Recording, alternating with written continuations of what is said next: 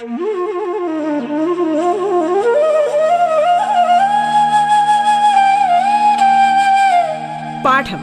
കേട്ടു പഠിക്കാൻ റേഡിയോ കേരളയിലൂടെ.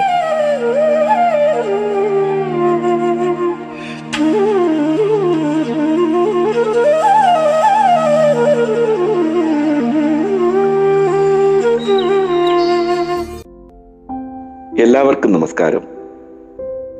നിങ്ങൾ ഇപ്പോൾ കേൾക്കുന്നത് കേരള സംസ്ഥാന സർക്കാരിന്റെ ഓൺലൈൻ റേഡിയോ സംരംഭമായ റേഡിയോ കേരളയിൽ പാഠം എന്ന പരിപാടിയാണ്. ഇന്ന് നിങ്ങൾക്കായി ക്ലാസ് എടുക്കുന്ന ഞാൻ M S Madhu Chengannur Mulakuzha government higher secondary സ്കൂളിലെ ചരിത്ര അധ്യാപകനാണ്. എന്റെ വീട് പത്തനംതിട്ടയ്ക്കടുത്തുള്ള വള്ളിക്കോട്. കഴിഞ്ഞ ക്ലാസ്സിൽ നമ്മൾ ചർച്ച ചെയ്ത പാഠഭാഗങ്ങൾ നന്നായി വായിച്ചു മനസ്സിലാക്കിയല്ലോ അല്ലേ? പരീക്ഷ എടുത്തു. സമയം കളയാതെ നിങ്ങൾ വായിക്കുകയും പഠിക്കുകയും ചെയ്യണം കേട്ടോ. എല്ലാ വിഷയവും. ആ റേഡിയോ കേരളയിലെ പാഠം എന്താണെന്ന് നിങ്ങൾക്കറിയാം. പല പ്രാവശ്യം ഞാൻ പറഞ്ഞതാണ് അല്ലേ? എങ്കിലും ഒന്നുകൂടി പറയാം. എന്താ? പത്താം ക്ലാസ് വരെയുള്ള പാഠഭാഗം ഓൺലൈനിലൂടെ വളരെ ലളിതമായി നിങ്ങളിലേക്ക് എത്തിക്കുകയാണ് പാഠം. നമ്മൾ ചർച്ച ചെയ്തുകൊണ്ടിരിക്കുന്നത് പത്താം ക്ലാസ്സിലെ സാമൂഹ്യ ശാസ്ത്രത്തിലെ അഞ്ചാം അധ്യായമാണ്. സംസ്കാരവും ദേശീയതയും അതിന്റെ തുടർച്ചയാണ് ഇന്ന്. നമുക്ക് ചർച്ച ചെയ്യാം അല്ലേ? ആ. സയന്റിഫിക് സൊസൈറ്റികൾ പത്തൊമ്പതാം നൂറ്റാണ്ടിൽ ശാസ്ത്ര ഗ്രന്ഥങ്ങൾ പരിഭാഷപ്പെടുത്താനും ശാസ്ത്രബോധം പ്രചരിപ്പിക്കാനും ചർച്ച ചെയ്യാനുമായി നിരവധി സയന്റിഫിക് സൊസൈറ്റികൾ ഇന്ത്യയിൽ സ്ഥാപിക്കപ്പെട്ടു. അതിനെക്കുറിച്ച് ചിലത് പറയാം. ആയിരത്തി എണ്ണൂറ്റി ഇരുപത്തി അഞ്ചിൽ കൽക്കട്ടയിൽ സ്ഥാപിക്കപ്പെട്ട യൂറോപ്യൻ ശാസ്ത്രങ്ങൾ പരിഭാഷപ്പെടുത്തുന്നതിനുള്ള സൊസൈറ്റി അതായിരുന്നു ഒന്ന്. മറ്റൊന്ന് ആയിരത്തി എണ്ണൂറ്റി മുപ്പത്തി എട്ടിൽ സ്ഥാപിതമായ പൊതുവിവരങ്ങൾ നേടുന്നതിന് വേണ്ടിയുള്ള സൊസൈറ്റി. അതും സ്ഥാപിക്കപ്പെട്ടത് കൽക്കട്ടയിൽ തന്നെയാണ്. അടുത്തത് മഹേന്ദ്രലാൽ സർക്കാർ സ്ഥാപിച്ച ഇന്ത്യൻ അസോസിയേഷൻ എന്ന സംഘടന. അത് ആയിരത്തി എണ്ണൂറ്റി എഴുപത്തി ബംഗാളിലാണ് സ്ഥാപിക്കപ്പെട്ടത്. മറ്റൊന്നാണ് ബനാറസ് സംവാദ ക്ലബ്ബ്. ബനാറസിൽ ആയിരത്തി എണ്ണൂറ്റി അറുപത്തി ഒന്നിലാണ് ഈ സംഘടന സ്ഥാപിക്കപ്പെട്ടത്. മറ്റൊന്ന് സർ സെയ്ദ് അഹമ്മദ് ഖാൻ സ്ഥാപിച്ച അലിഗഡ് സയന്റിഫിക് സൊസൈറ്റിയാണ്. ആയിരത്തി എണ്ണൂറ്റി അറുപത്തിനാലിൽ അലിഗഡിലാണ് ഇത് സ്ഥാപിതമായത് സ്ഥാപിതമായത്. അടുത്തത് ആയിരത്തി എണ്ണൂറ്റി അറുപത്തി എട്ടിൽ ബീഹാറിൽ സ്ഥാപിക്കപ്പെട്ട ബീഹാർ സയന്റിഫിക് സൊസൈറ്റി. അപ്പൊ ഈ പ്രസ്ഥാനങ്ങളെല്ലാം സ്ഥാപിച്ചത് ഇന്ത്യക്കാരുടെ ഇടയിൽ ശാസ്ത്രബോധവും യുക്തി ചിന്തയും അതുപോലെ തന്നെ ആധുനികതയും വളർത്തുന്നതിന് വേണ്ടിയാണ്. കൊള്ളാം അല്ലേ? ആ അപ്പൊ ഇനി നമ്മൾ ചർച്ച ചെയ്യുന്നത് സാമൂഹിക പരിഷ്കരണത്തെ കുറിച്ചാണ് അത് വളരെ പ്രധാനപ്പെട്ടതാണ് കേട്ടോ. സാമൂഹിക പരിഷ്കരണം. ഇന്ത്യൻ ജനങ്ങളിൽ വളർന്നു വന്ന സ്വതന്ത്ര ചിന്ത ആധുനികവൽക്കരണത്തോടുള്ള താല്പര്യം യുക്തിചിന്ത എന്നിവ പത്തൊമ്പതാം നൂറ്റാണ്ടിൽ വ്യത്യസ്ത സാമൂഹിക പരിഷ്കരണ പ്രസ്ഥാനങ്ങളുടെ ആവിർഭാവത്തിന് വഴിതെളിച്ചു. ഇന്ത്യയിലെ സാമൂഹിക പരിഷ്കരണ പ്രസ്ഥാനങ്ങൾക്ക് പ്രധാനമായും രണ്ട് ലക്ഷ്യങ്ങളായിരുന്നു. അവ ഇന്ത്യൻ സമൂഹത്തിൽ നിലനിൽക്കുന്ന വിവിധ അനാചാരങ്ങളെ എതിർക്കുക. മറ്റൊന്ന് എല്ലാ മനുഷ്യർക്കും വിവേചനങ്ങളില്ലാതെ വഴി നടക്കാനും വസ്ത്രം ധരിക്കാനും വിദ്യാഭ്യാസം നേടാനുമുള്ള പൗരാവകാശങ്ങൾ നേടിയെടുക്കുക. ഇവയായിരുന്നു. രണ്ടും വളരെ പ്രധാനപ്പെട്ടതാണല്ലേ? ആ അന്നത്തെ ഇന്ത്യയുടെ സാമൂഹിക സാമ്പത്തിക ഘടന ഈ ലക്ഷ്യങ്ങൾ നേടുന്നതിന് അനുയോജ്യമായിരുന്നില്ല. അതിനാൽ ഇന്ത്യൻ സമൂഹത്തിൽ അടിസ്ഥാനപരമായ മാറ്റങ്ങൾ ഉണ്ടാക്കുക എന്നതായിരുന്നു ഈ സാമൂഹിക പരിഷ്കർത്താക്കളുടെ ഉദ്ദേശം. അതിനായി അവർ ചില കാര്യങ്ങൾ മുന്നോട്ട് വെച്ചു. അതെന്താണെന്ന് നമുക്ക് പരിശോധിക്കാം? ആ. ജാതി വ്യവസ്ഥ നിർമ്മാർജനം ചെയ്യുക. എല്ലാവരുടെയും അവകാശങ്ങൾ സംരക്ഷിക്കുക. സ്ത്രീകൾക്ക് എതിരായ വിവേചനങ്ങൾ അവസാനിപ്പിക്കുക. എല്ലാവർക്കും വിദ്യാഭ്യാസം നൽകുക. വിധവ വിവാഹം നടപ്പിലാക്കുക. ശൈശവ വിവാഹം പൗരോഹിത്യ മേധാവിത്വം എന്നിവ അവസാനിപ്പിക്കുക. ഇതൊക്കെയായിരുന്നു സാമൂഹിക പരിഷ്കരണത്തിന്റെയും പരിഷ്കർത്താക്കളുടെയും ലക്ഷ്യം. ഇത്തരത്തിൽ ഇന്ത്യൻ സമൂഹത്തിന്റെ ആധുനികവൽക്കരണത്തിനായി വാദിച്ച ആദ്യത്തെ ആൾ രാജാറാം മോഹൻ റോയിയാണ് ജാതി വ്യവസ്ഥയെയും സതി എന്ന ദുരാചാരത്തെയും ശക്തമായി എതിർത്ത അദ്ദേഹം ബംഗാളിൽ ബ്രഹ്മസമാജം എന്ന പ്രസ്ഥാനം സ്ഥാപിച്ചു. വിവിധ ജാതികളായി വിഭജിക്കപ്പെട്ട അന്നത്തെ ഇന്ത്യൻ സമൂഹത്തിന്റെ സ്ഥാനത്ത് ഒരൊറ്റ ഇന്ത്യൻ സമൂഹം എന്ന ആശയം പ്രചരിപ്പിക്കാനാണ് അദ്ദേഹം ശ്രമിച്ചത്. ഇത് ഇന്ത്യക്കാരിൽ രാജ്യസ്നേഹം വളരാനുള്ള സാഹചര്യം സൃഷ്ടിച്ചു. അങ്ങനെ രാഷ്ട്രത്തിന്റെ ഐക്യവും സാമൂഹിക പരിഷ്കരണത്തിന്റെ ലക്ഷ്യമായി മാറി. സ്ത്രീകളുടെ പദവി ഉയർത്തുന്നതിനായി അവർക്ക് സ്വത്തിന്മേൽ അവകാശം നൽകണമെന്ന് അദ്ദേഹം ആവശ്യപ്പെട്ടു. ഇതിനെ തുടർന്ന് ഇന്ത്യയുടെ വിവിധ ഭാഗങ്ങളിൽ നിരവധി പേർ സാമൂഹിക പരിഷ്കരണത്തിന് വേണ്ടി വാദിച്ചുകൊണ്ട് മുന്നോട്ട് വന്നു. ബംഗാളിൽ തന്നെ ഈശ്വരചന്ദ്ര വിദ്യാസാഗർ വിധവകളുടെ വിവാഹത്തിനായി പ്രവർത്തനം നടത്തി. അദ്ദേഹത്തിന്റെ പരിശ്രമത്തിന്റെ ഫലമായിട്ടാണ് ആയിരത്തി എണ്ണൂറ്റി അൻപത്തി ആറിൽ ബ്രിട്ടീഷ് ഗവൺമെന്റ് ഹിന്ദു വിധവ പുനർവിവാഹ നിയമം പാസാക്കിയത്. സ്ത്രീകളുടെ വിദ്യാഭ്യാസ പുരോഗതിക്കായി അദ്ദേഹം വിദ്യാലയങ്ങൾ സ്ഥാപിച്ചു. വനിതകളുടെ ഉന്നമനത്തിനായും ചില പരിഷ്കരണ പ്രസ്ഥാനങ്ങൾ അക്കാലത്ത് രൂപം കൊണ്ടു വിധവകൾക്ക് വിദ്യാഭ്യാസം നൽകുന്നതിനായി പണ്ഡിത രമാബായി ബോംബെയിൽ സ്ഥാപിച്ച ശാരദ സദൻ ഇവയിൽ പ്രധാനപ്പെട്ടതാണ്. അക്കാലത്ത് രൂപം കൊണ്ട വിവിധ പരിഷ്കരണ പ്രസ്ഥാനങ്ങളുടെ ഒരു പട്ടിക നിങ്ങളുടെ പുസ്തകത്തിൽ കൊടുത്തിട്ടുണ്ട്. എൺപത്തി ഏഴാമത്തെ പേജിൽ. നിങ്ങൾ അതൊന്ന് നോക്കിക്കേ. ആ അതിൽ രേഖപ്പെടുത്തിയിട്ടുണ്ട്. പരിഷ്കരണ പ്രസ്ഥാനങ്ങൾ പരിഷ്കർത്താക്കൾ അവർ മുന്നോട്ട് വെച്ച ആശയങ്ങൾ. അത് നമുക്കൊന്ന് ശ്രദ്ധിക്കാം? ഞാനത് വായിക്കാം. പരിഷ്കരണ പ്രസ്ഥാനങ്ങൾ. അത് ഒന്നാമത് കൊടുത്തിരിക്കുന്നത് ആര്യ സമാജം ആണ്. നമുക്കറിയാം ആര്യ സമാജത്തിന്റെ സ്ഥാപകൻ ആരാണെന്ന്? എന്റെ പരിഷ്കർത്താവ് സ്വാമി ദയാനന്ദ സരസ്വതി. അദ്ദേഹം മുന്നോട്ട് വെച്ച ആശയങ്ങൾ വിഗ്രഹാരാധന ശൈശവ വിവാഹം എന്നിവയെ എതിർത്തു എന്നുള്ളതാണ്. ഇനി അടുത്തത് രാമകൃഷ്ണ മിഷൻ ആണ് അല്ലേ? നോക്കിക്കേ. ആ രാമകൃഷ്ണ മിഷൻ. സ്ഥാപിച്ചത് സ്വാമി വിവേകാനന്ദൻ. അദ്ദേഹത്തിന്റെ ആശയങ്ങൾ എന്തൊക്കെയാണെന്ന് നോക്കിയേ. ജാതി വ്യവസ്ഥ അനാചാരങ്ങൾ എന്നിവയെ എതിർത്തു.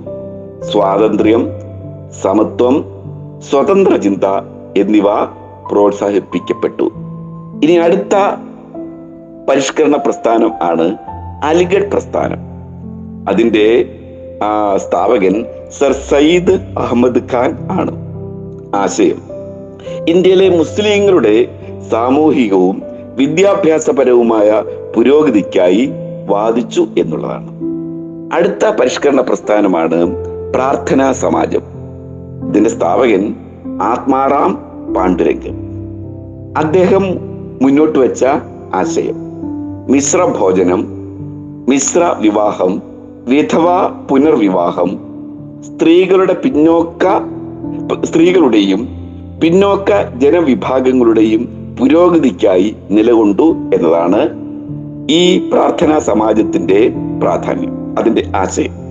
അടുത്തതാണ് തിയോസഫിക്കൽ സൊസൈറ്റി.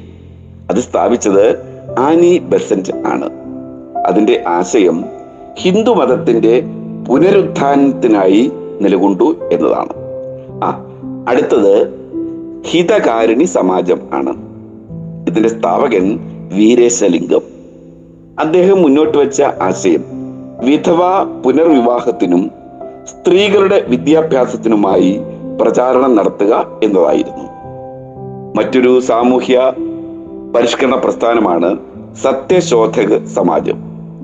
അതിന്റെ സ്ഥാപകൻ ജ്യോതിബ ഫുലെ.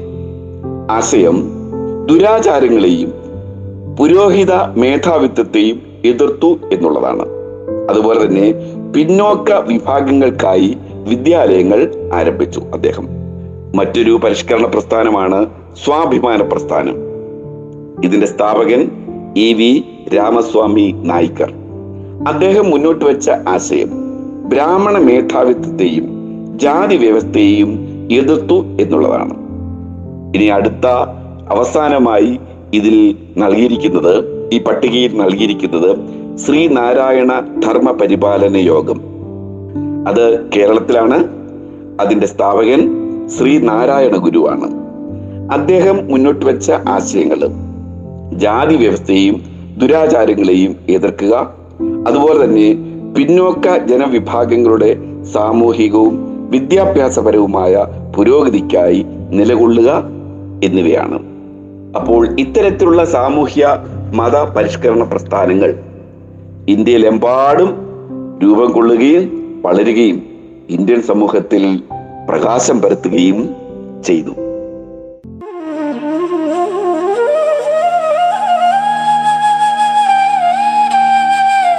പാഠം കേട്ടു പഠിക്കാൻ റേഡിയോ കേരളയിലൂടെ. പാഠത്തിൽ ഇനി ഇടവേള.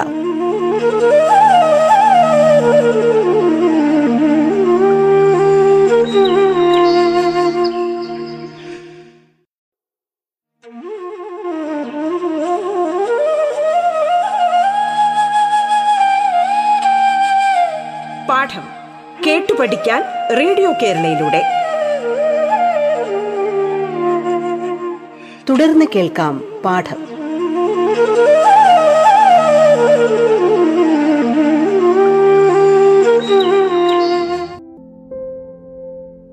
സാമൂഹിക പരിഷ്കർത്താക്കളുടെയും പരിഷ്കരണ പ്രസ്ഥാനങ്ങളുടെയും പ്രവർത്തന ഫലമായി ഇന്ത്യയിൽ നിലനിന്നിരുന്ന നിരവധി അനാചാരങ്ങളെ നിയമം മൂലം നിരോധിക്കാൻ ബ്രിട്ടീഷുകാർ നിർബന്ധിതരായി.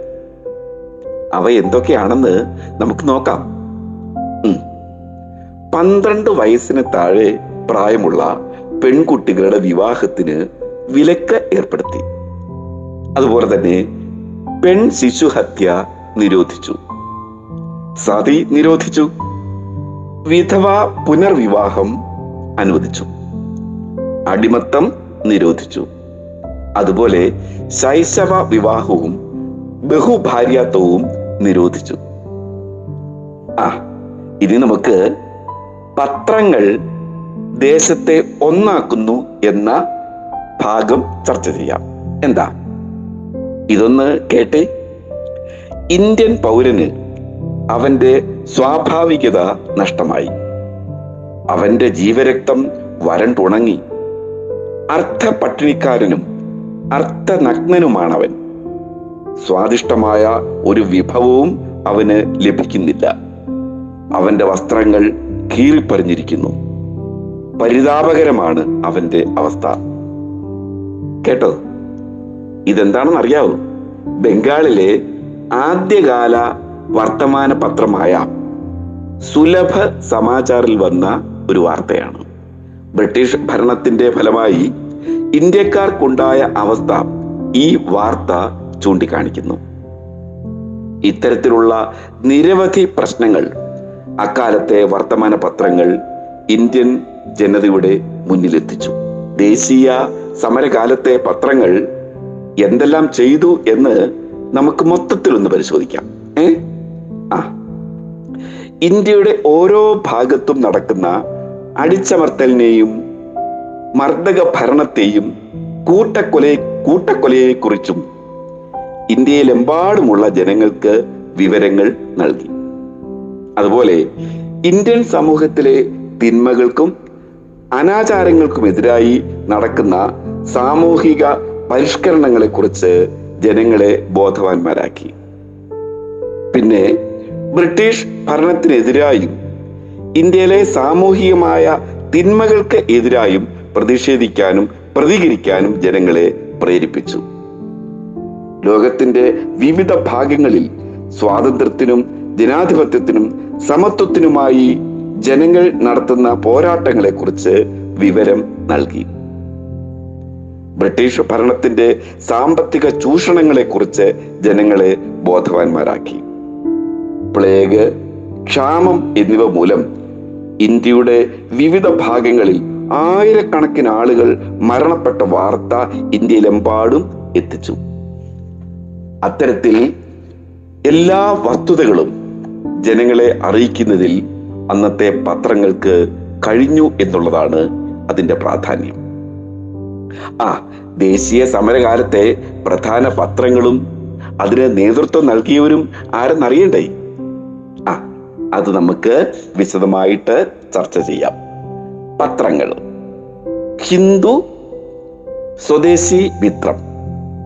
ഈ പത്രത്തിന്റെ സ്ഥാപകൻ അതിന്റെ നേതാക്കന്മാർ നേതാവ് ജി സുബ്രഹ്മണ്യ അയ്യർ ആയിരുന്നു.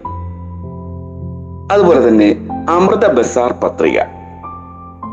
ഇതിന്റെ സ്ഥാപകര് ശിശിർ കുമാർ ഘോഷ് മോത്തിലാൽ മോത്തിലാൽ ഘോഷ് എന്നിവരായിരുന്നു. മറ്റൊരു പത്രമാണ് ബോംബെ സമാചാർ.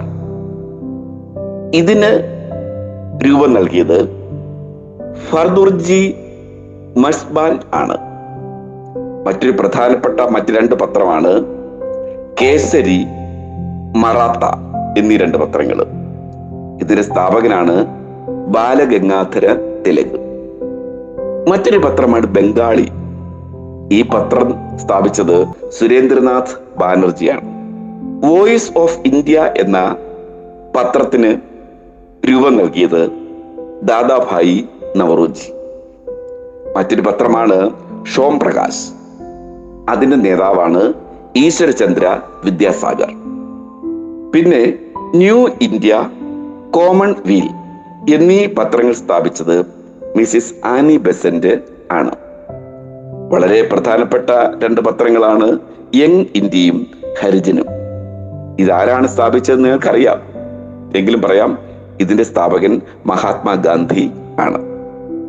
അൽ ഹിലാൽ എന്ന പത്രം സ്ഥാപിച്ചത് മൗലാന അബ്ദുൽ കലാം ആസാദ് ആണ്. പിന്നൊരു പത്രമാണ് വന്ദേ മാതരം. അതിന്റെ സ്ഥാപകൻ ലാല ലജ്പത് റായി ആണ്. നേഷൻ എന്ന പത്രം സ്ഥാപിച്ചത് ഗോപാലകൃഷ്ണ ഗോഖലെ. ആ ഇന്ത്യൻ ദേശീയ പ്രസ്ഥാനവും അതിന്റെ നേതാക്കളും തങ്ങളുടെ ആശയങ്ങൾ ജനങ്ങളിൽ എത്തിക്കാൻ ആശ്രയിച്ച പ്രധാന മാർഗം വർത്തമാന പത്രങ്ങളാണ്. അക്കാലത്ത് പത്രങ്ങൾ പ്രസിദ്ധീകരിച്ചിരുന്നത് സാമൂഹിക സേവനം ലക്ഷ്യമാക്കിയാണ്. ബ്രിട്ടീഷ് ഗവൺമെന്റിന്റെ നയങ്ങളെ അവ എതിർക്കുകയും ശക്തമായി വിമർശിക്കുകയും ചെയ്തു. ദേശീയ കാഴ്ചപ്പാടോടുകൂടിയ പത്രങ്ങൾക്ക് ഇന്ത്യയിൽ തുടക്കം കുറിച്ചത് രാജാറാം മോഹൻ റോയിയാണ് അദ്ദേഹം ബംഗാളി ഭാഷയിൽ ആരംഭിച്ച സംബാദ് കൗമുദി അതുപോലെ തന്നെ പേർഷ്യൻ ഭാഷയിൽ പുറത്തിറക്കിയ മിറാത്ത് ഉൾ അക്ബർ എന്നിവ സാമൂഹിക പരിഷ്കരണം ദേശീയത ജനാധിപത്യം തുടങ്ങിയ ആശയങ്ങൾക്ക് ഊന്നൽ നൽകി. ഇവയുടെ പാത പിന്തുടർന്ന് നിരവധി പത്രങ്ങൾ വിവിധ ഭാഷകളിൽ പുറത്തിറങ്ങി. ഇവയിൽ ഭൂരിഭാഗവും പ്രസിദ്ധീകരിച്ചത് സാമൂഹിക പരിഷ്കരണ പ്രസ്ഥാനത്തിന്റെയും അതുപോലെ തന്നെ ദേശീയ പ്രസ്ഥാനത്തിന്റെയും നേതാക്കന്മാരായിരുന്നു. വർത്തമാന പത്രങ്ങളുടെ ശക്തി മനസ്സിലാക്കിയ ബ്രിട്ടീഷ് ഗവൺമെന്റ് അവയെ നിയന്ത്രിക്കാൻ പല ശ്രമങ്ങളും നടത്തി. അതിൽ പ്രധാനപ്പെട്ടതാണ് ആയിരത്തി എണ്ണൂറ്റി എഴുപത്തി എട്ടിൽ ലിട്ടൺ പ്രഭു നടപ്പിലാക്കിയ പ്രാദേശിക ഭാഷ പത്ര നിയമം അഥവാ വെർണാക്കുലർ പ്രസ് ആക്ട്. ഇതിലൂടെ പ്രാദേശിക ഭാഷകളിൽ പ്രസിദ്ധീകരിക്കുന്ന പത്രങ്ങൾക്ക് കർശനമായ നിയന്ത്രണങ്ങൾ ഏർപ്പെടുത്തി. ഇതിനെതിരെ ശക്തമായ പ്രക്ഷോഭം ഉയർന്നു വരികയും ഗവൺമെന്റ് അവസാനം അത് പിൻവലിക്കുകയും ചെയ്തു. അക്കാലത്ത് പത്രങ്ങൾ വായിക്കുന്നതും അതിലെ വാർത്തകൾ പ്രചരിപ്പിക്കുന്നതും പത്രങ്ങളെ സംരക്ഷിക്കുന്നതും ദേശീയ ദേശീയ സ്വാതന്ത്ര്യ സമരത്തിന്റെ ഭാഗമായാണ് ജനങ്ങൾ കണക്കാക്കിയത്. ആ ഇനി നമുക്ക് അടുത്ത ക്ലാസ്സിൽ ബാക്കി ഭാഗം ചർച്ച ചെയ്യാം. എന്താ?